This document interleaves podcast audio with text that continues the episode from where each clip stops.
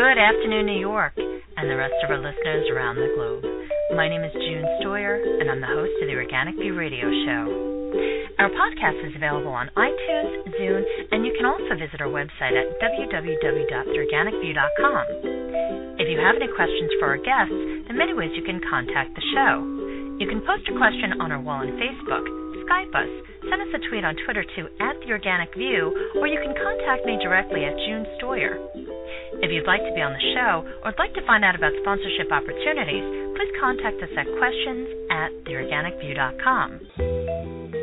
Today, my guest is Dorian Yates, and we're going to be talking about two of her Green Earth guides traveling naturally in Spain and traveling naturally in France. For those of you that are well traveled, you fully understand how difficult it can be at times to get specific types of food, especially if you have different sensitivities or if you truly are looking for foods grown organically, and in some cases, if you need gluten free and especially vegan. The guides that are on the internet are wonderful, but what happens when you don't have cell phone access or internet access? I mean, that does happen from time to time. It's happened to me. And when you are traveling, there's so many different things that you could be missing out on that don't necessarily have to cost a lot of money, but you won't necessarily find out about unless you actually speak to somebody who has similar interests and really understands the needs that you may have. In the Green Earth Guides, you'll find all sorts of information ranging from restaurants to hotels, just different accommodations, and it's just a really wonderful collection of information you really need to know, especially if you're traveling in these two countries. So I would like to welcome to the show Dorian Yates. Good afternoon, Dorian, and welcome to the show. Thanks, June. Great to be on. Uh, Dorian, what made you decide to write the Green Earth Guides? Well, honestly, I um I travel a bit and when I travel these are the sorts of things I seek out. It's just because I'm interested in them uh in terms of food, it's the way I like to eat. And um one day I was actually in traveling in Switzerland and I was um was t- chatting with somebody that I met on a trail and they were asking me if I happened to know of any health food stores and I was able to rattle off a bunch in this nice small city of St. Gallen, and they said, "That's great. You should write a guide." And the light bulb went off in my head. Wow, you know, I do, I do this uh, for fun when I travel. That's Hmm. my idea of a of fun itinerary is to scope out where the markets are, where the health food stores are, where other things of um, environmental consciousness are. And so I um, I started with France and uh, then did Spain, and I actually have also done Switzerland, and, and now have gotten into apps. But it's um, it's just a passion of mine. Well, it's a passion of yours that is so incredibly needed, and I do believe you have a number of uh, guides that you need to write, especially for the United States.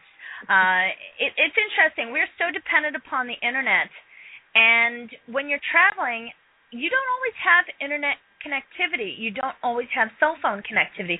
I know that I've had that that very experience when I went to China, when I went to Austria.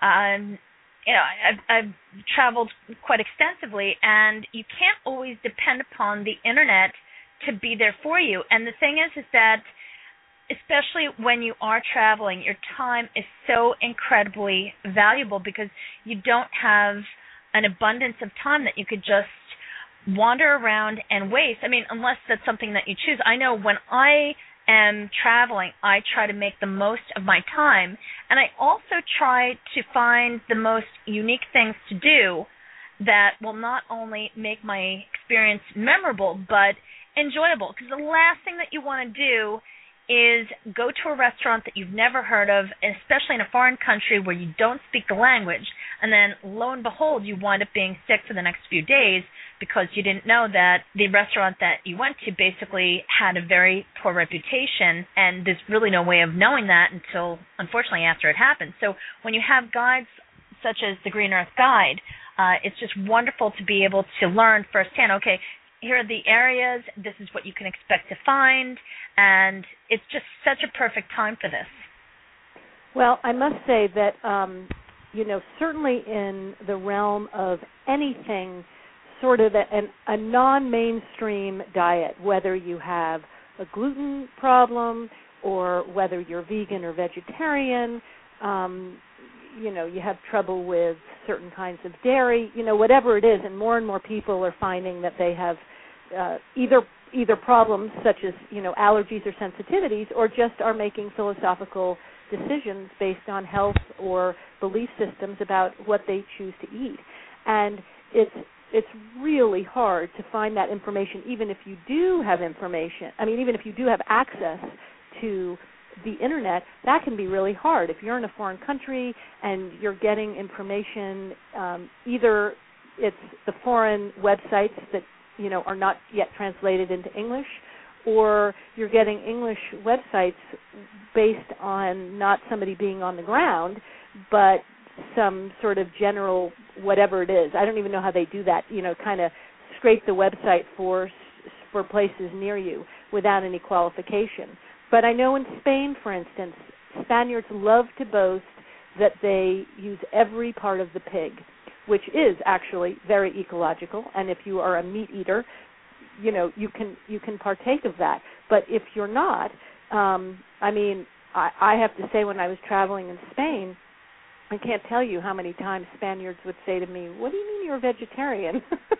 mm. they they just didn't even comprehend it, and then they might get it. It's sort of like that joke, "Oh, you're vegetarian. That's great. Here here's some here's some pig meat." You know, they just don't even understand what that really means. Obviously, some do, but um it's just information that can be hard to track down even if you were just sort of stopping somebody on the street and saying, "Where's a vegetarian restaurant?" what I found to be kind of an all-purpose uh, reason for requesting a specific um, food requirement, if you will, uh, as far as vegetarian and vegan, is I just say very nicely, I have very bad allergies, and that usually shuts mm-hmm. them up. Mm-hmm. That's true. Unfortunately, it's just it hasn't quite evolved uh, around the globe at this point. But uh, the one thing that I think is very interesting is is that depending upon the region that you're in, each each region has its own specialty and once again, some of these specialties, especially if you don't speak the language, it's very difficult to communicate the fact that you don't want something that's been cooked in a beef broth, especially right. if you have a beef allergy or you're a vegan. Right. Exactly.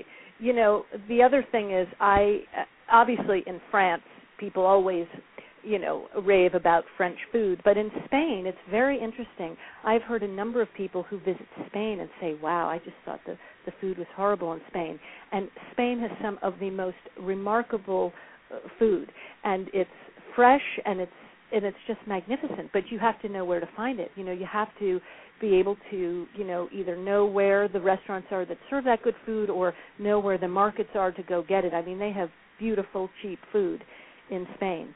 Um, so I I feel badly for people who have gone to Spain and have had terrible food experiences because there's just magnificent food there. And I think it also helps to understand the foods that are available that you know the foods that are part of the culture. For example, with tapas, uh, it's it is a part of their culture, and you can find some amazing uh, tapas bars that have vegetarian dishes. I, I mean, absolutely. Basically, you're talking about something that's added to a slice of bread and served right. with uh, liquor. And you know, the bottom line is is that it could be an olive tapenade, it could be uh, all sorts of different things, maybe even grilled vegetables. Grilled uh, vegetables, absolutely. Yep. One of the most popular one, one of the most popular tapas uh, recipes is with uh, figs with cheese. And if you're mm-hmm. vegan, that's not something that you're going to resonate towards. But if you're vegetarian, you know, it's a great way to go. Not exactly. every not everything has to have meat on it, and some of them, especially if you're ordering tapas, you can get uh, food that has that that you can actually see the meat and you can just physically remove it if you'd like to. Exactly, exactly. The other thing is it's it's important to note that you know at least up until now, I don't know what will happen in the future. Um, agriculture is pretty different in Europe than it is in the United States. There are a number of countries that don't allow uh, gen- genetically modified organisms. Yes. Um, there are countries like France and Switzerland and Germany that have very, very strong organic um, farming standards and lots of organic farms and vineyards. Um, they, uh, in terms of certainly the Mediterranean countries, cows are really not a big thing there. You know, they have there are a lot of sheep and goat cheeses available um, that are much more common than they are here, and and so there's there's a whole different culture around food, what food means, what fresh food is, um, where you get it, how you get it, and how it's produced. That's not to say that there's not some awful stuff over there, but um, but but there is a different mindset around food and agriculture than there is in the United States. Well, let me ask you a question. When it comes to more specialty foods, especially gluten free, how popular is that over in France and Spain? I mean, is it very difficult to get gluten free foods? Interestingly enough, and I was never able to get to the bottom of this, in Spain, there are gluten free foods everywhere. I, I can only imagine that um, somebody in the government or a member of the royal family has uh, gluten intolerance because mm. gluten free food is very available, even in the big supermarkets. Um, and bear in mind that in Spain, uh, you can there's not um I mean there's certainly pasta dishes, but they they gravitate a little bit more towards rice. It just in general, even if they're not specializing in gluten free, and um and potatoes and vegetables. And so it's very easy um in Spain. You know, paella is huge and that's a rice-based dish. So it's very easy in Spain to find intentionally gluten-free products as well as unintentional, but just sort of because of the nature of, of the dishes they like, gluten-free foods. France, France is a little different. Home of the best baguettes in the world. Um, you know, amazing French bakeries. And while there is gluten-free, it is not prevalent the way it is in Spain. I would say uh, intentional gluten-free is is definitely um, relegated to you know the health food stores. Um, and in terms of dining out, though, again, you have many options. You know, it's not just like everything's thrown on a plate of pasta or anything mm. like that. It it has a much more sensitivity just to food preparation and variety in foods and and all of that, I think too, much more than in the United States, at least in terms of mainstream eating. So, so where you you really run into hardship in France is just that both the culture and part of the experience is there is you know every block there's some amazing bakery and they're not mm. gluten free bakeries they are they are you know magnificent bakeries um spewing out divine gluten rich um, breads and, and, and pastries.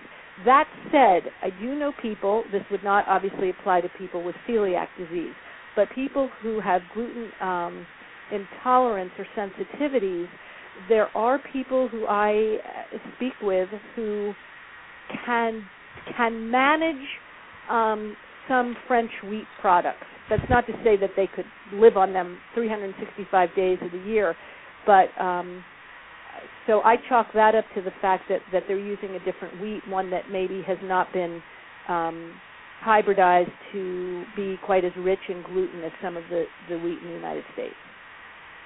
Thank you.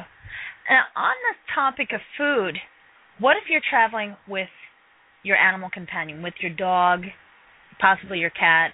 Um, there's some people that take birds, but primarily with your dog. Say if you're traveling with your dog, what are accommodations like for dogs, even with food? I mean, is it difficult to find good food for your dog?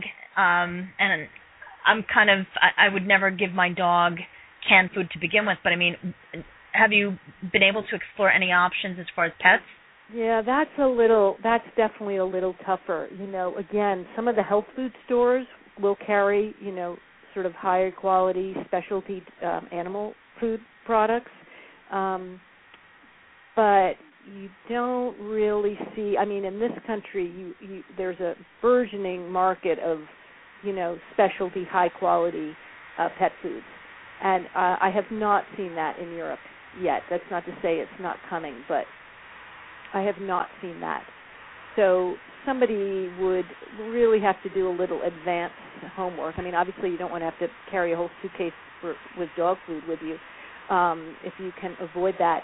Um, and again, which country you go to, I would say in Spain you'd be much uh, that would be much more difficult to find than in France. In France, you would have better luck at um, France. Uh, something that's that's interestingly very different between the two countries, even though they're neighbors, is France has you know many many supermarket chains, but three particularly large ones that are um, I mean they're not conventional supermarket chains; they're health food store chains. Hmm. And in Spain, there is no countrywide uh, health food store chain. There are regional health food store chains, but there's nothing countrywide. But in France, they have three countrywide health food store chains, which just by the nature that they are dealing with larger markets, um, you know, from a, from their economic standpoint, can manage to have a greater variety of those kinds of specialty products. So France, you'd be a little better off than Spain. Thank you. Now let's just talk about the shopping experience to begin with. Uh, in France and Spain, do they have the big supermarkets that we do where you have a one-stop shopping experience or do they still have the apothecaries and all the little shops where if you want medication you have to go to uh, an actual pharmacy as opposed to uh, the way that our pharmacies here are mini versions of supermarkets? Right right. They um they both have large mainstream supermarkets um, and those those do not have pharmacies in them. Um, that's not to say that they won't have you know little sections as um, some of ours do, where you can get you know toothpaste or shampoo or something. Um, but they very much have uh, pharmacias or um, apotheques or whatever, you know, the mm. equivalent of drugstores or apothecaries um, throughout. And in fact, sort of amazingly, all over the place. I mean, in all those Fra- France, Spain, Switzerland, Italy, uh, you know, you're sort of seems like every block. I don't know how they all stay in business. Um, and interestingly enough, those uh, small stores sell not just conventional mainstream products, but they often have right next to them on the shelves herbal products, homeopath- homeopathic products, um, all all together in the same store. You don't you don't have to seek out a specialty store. There are some specialty stores like special herb shops, really herbal apothecaries, but you can get a number of um, products, holistic health, alternative health products in the stores that sell um, conventional medicine products. Thank you. My next question is when you are in these stores, uh, especially with the the herb stalls, where you have the whole selection of herbs, and you know you're not necessarily looking to cook up a feast, but perhaps you want to just add something in particular to something that you're just quickly trying to make yourself. Um, if you have the amenities to do so at the facility that you're staying at, um, how how does that work exactly? I mean, uh, do when you're shopping, what do you advise people to do when they are shopping, especially for fresh foods? Well, my personal preference is to if your if your schedule allows and you're you're wherever you're traveling, you're there on the right day, is to go to a fresh market. Um, I feel that way in this country as well, but the, you know what we would call a farmers market. and over there it's just it's called the market. And Mm. you know these these countries these people have been going to the market this isn't a trend. You know it's not a oh you know now we're going to be all in favor of green markets and farmers markets. This is the way these people have shopped for their food for centuries. And the selection at these markets is is just phenomenal not just in terms of fresh produce um but in terms of olives herbs cheeses you know honey and not that these markets you know not that everything at them is organic. There are some actually markets that specify organic. Um, most are mixed so they have both conventionally grown or produced products as well as organic stalls. Um, but but that would always be my first choice and first recommendation. And I'll tell you why. Um, mostly because you get to see this culture of how people shop and the um, the food that is available on any given you know season. It's there, it's fresh, and then and you can buy just a little bit. You don't have to buy a whole bag of something. You can say, I just want one pepper, or I just want a couple of sprigs of rosemary, or I want a huge bundle of basil because I want to stick my nose in it. Um, or a beautiful sack of the most perfect peaches, you know, whatever it is. Um, you can you're speaking to the vendors, you can smell the cheeses. You can often they will give you tastes. So if Mm. you're uncertain, you know, you can go, "Oh, what's that one?" They'll give you a little taste. I mean, people the locals take this very seriously. I I remember being at a stall and this woman, oh my gosh, she was a local Spaniard and by gosh, she was going to make sure she got exactly what she wanted. She, you know, was she, she didn't care that there was a line behind her. She was- Sounds like me.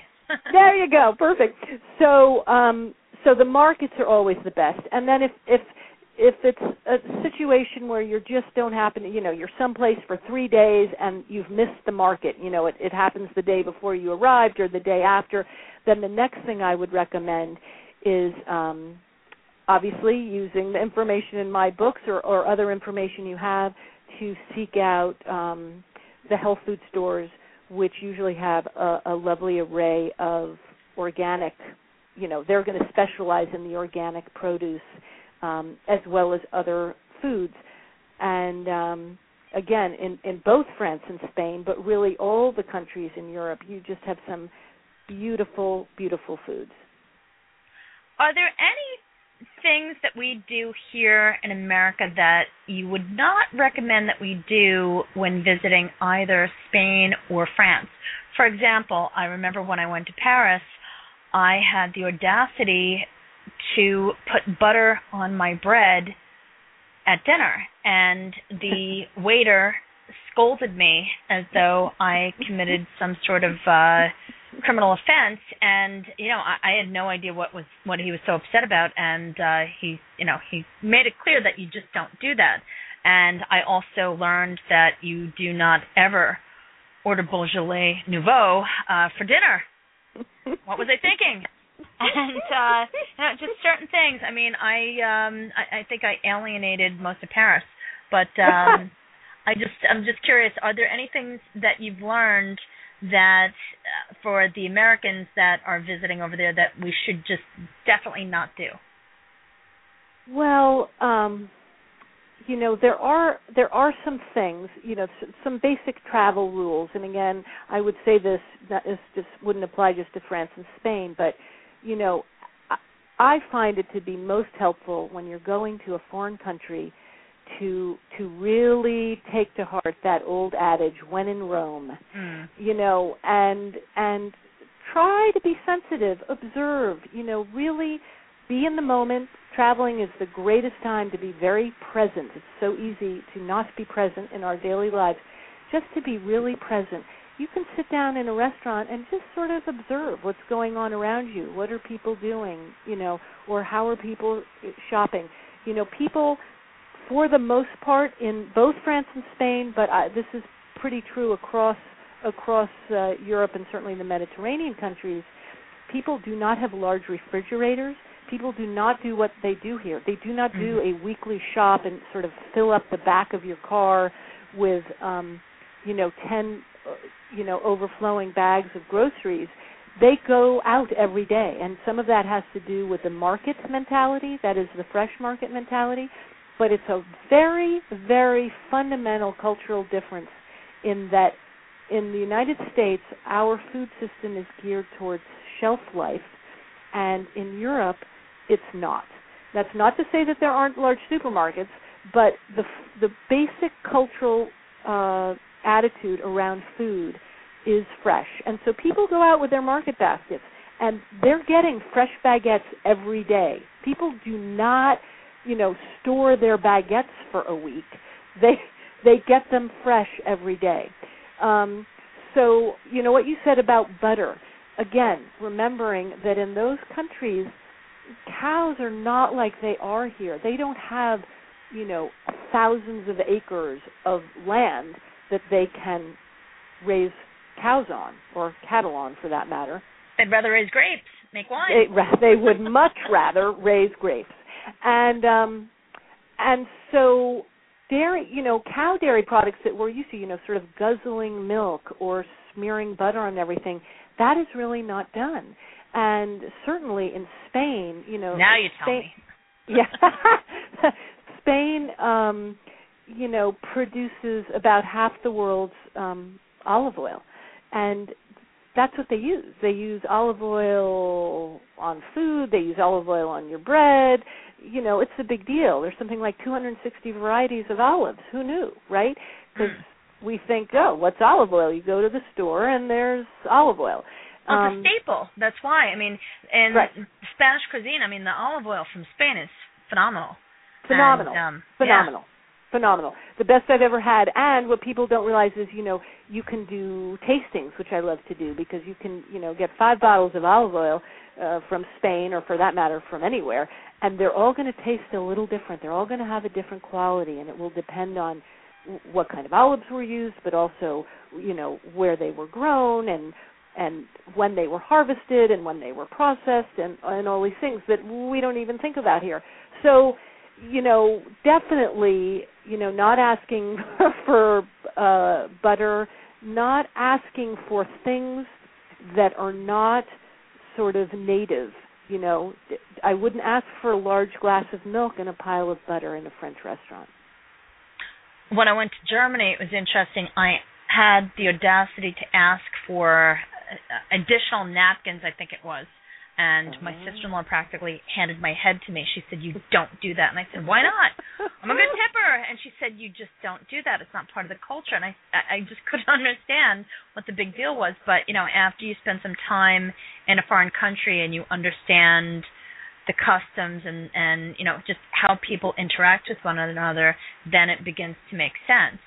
But um, you know, it, it it's always interesting when you travel to a foreign country and you just spend some time observing and you could see the different mannerisms and just the different exchanges. And you know it's really a wonderful experience doesn't matter where the country is located, uh, how populated the area is, but just to observe other people living their lives and doing the things that they do on a regular basis. And I think you know the more that people interact with one another, they can appreciate how the differences in our cultures are basically what attract us to one another. And if we learned to be open we can really just have more of a peaceful existence. Oh, absolutely. You know, and that the observing is so important. You know, they also uh, another very big difference is they don't waste there the same way. Mm. So, you know, portions are a little different in terms of you know meals if you're eating out. Um, the thing, your story about the napkins makes me think of that. You know, especially in Germany and Switzerland, people are they're precise culturally, and I, I'm not making a uh, like offensive observation. It's a I, I admire uh, admire it tremendously, and obviously some people aren't precise there, but as a rule, culturally, they're precise. They're not going to need a pile of napkins. Because they're they wouldn't they wouldn't want to have to do that laundry. They don't if it's paper they don't want to waste the paper. They're just not programmed that way that we really that we really are and the other thing i just want to point out is you mentioned that about well, i'm a big tipper so what, what's the problem even that is a completely different thing Mm. because there you, you nobody tips 20%. That's not what they do. You you tip a little because actually the waiters are paid money. They're not paid whatever they pay here. I don't know what they pay them, $2 an hour or something because they're supposed to make their money on tips. So even that is different. Um where yeah, they value labor. yeah, they value labor. Exactly. Exactly. And it, it says a lot about how we have been doing things for so many decades and how we really need to strive to change so that we can not only uh, just exist in in a way that's beneficial to other human beings but to uh, all the other beings that we share this planet with. Now, exactly. on that note, I need to ask you this is a very big issue for me when I travel. It doesn't matter where I go, but smoking is a big problem for me. When I went to China, I was the guest of their government, and I told my host that I have severe allergies to smoking. People, I mean, I the government uh, officials that I met with, they could not smoke in front of me because they were warned ahead of time about my sensitivities. But you now, when you're in Paris, when you're in Spain, it's it's something that you really need to think about, especially when it comes to your lodging, because there's some places that do permit smoking, and even if you get a room that's not smoking, uh, it has to be for me. A room has to be non-smoking all the time, not just oh well, you know, uh, this is a Right. non-smoking r- room that we've converted because I can smell that a mile away, Right. and it uh, my allergies. It's just I'm too sensitive. So Right. how do you deal with the smoking subject? Well, the smoking subject is definitely challenging. In um, in both France and Spain, in the past couple of years, laws have been passed, and this has to do with restaurants, in terms of um, what is basically not allowed. Um, the, what happens in um, in both countries is that you can have situations where smoking may not be allowed inside the restaurant, but it's allowed outside, which means if you want to sit outside, you can't. Um, although those laws have been getting stricter. Now, I must tell you that a few years ago, I had been traveling in both France and Spain, and I had been in France, and it was pretty much right after this law had been passed. And, and th- believe it or not, the French were were were adhering to it. They were they were. That's not to say people don't smoke on the streets and whatever, but they were they were abiding by the law. And I come to Spain, and I'm out at a very local Spanish equivalent of a diner, and um, it's late. I'm with friends. Not l- late for us, not late for them. It was 11 o'clock at night. That's when a lot of Spaniards eat. And we go into this place, and it is smoky. It is smoky, and I'm thinking, okay, well, you know, I'm trying to be polite here. I've just gotten here, and we're chatting, and I say to my guests and hosts, you know, this is very interesting. I just came from France, and they have this law that you're not allowed to smoke in the restaurants, and they're very compliant.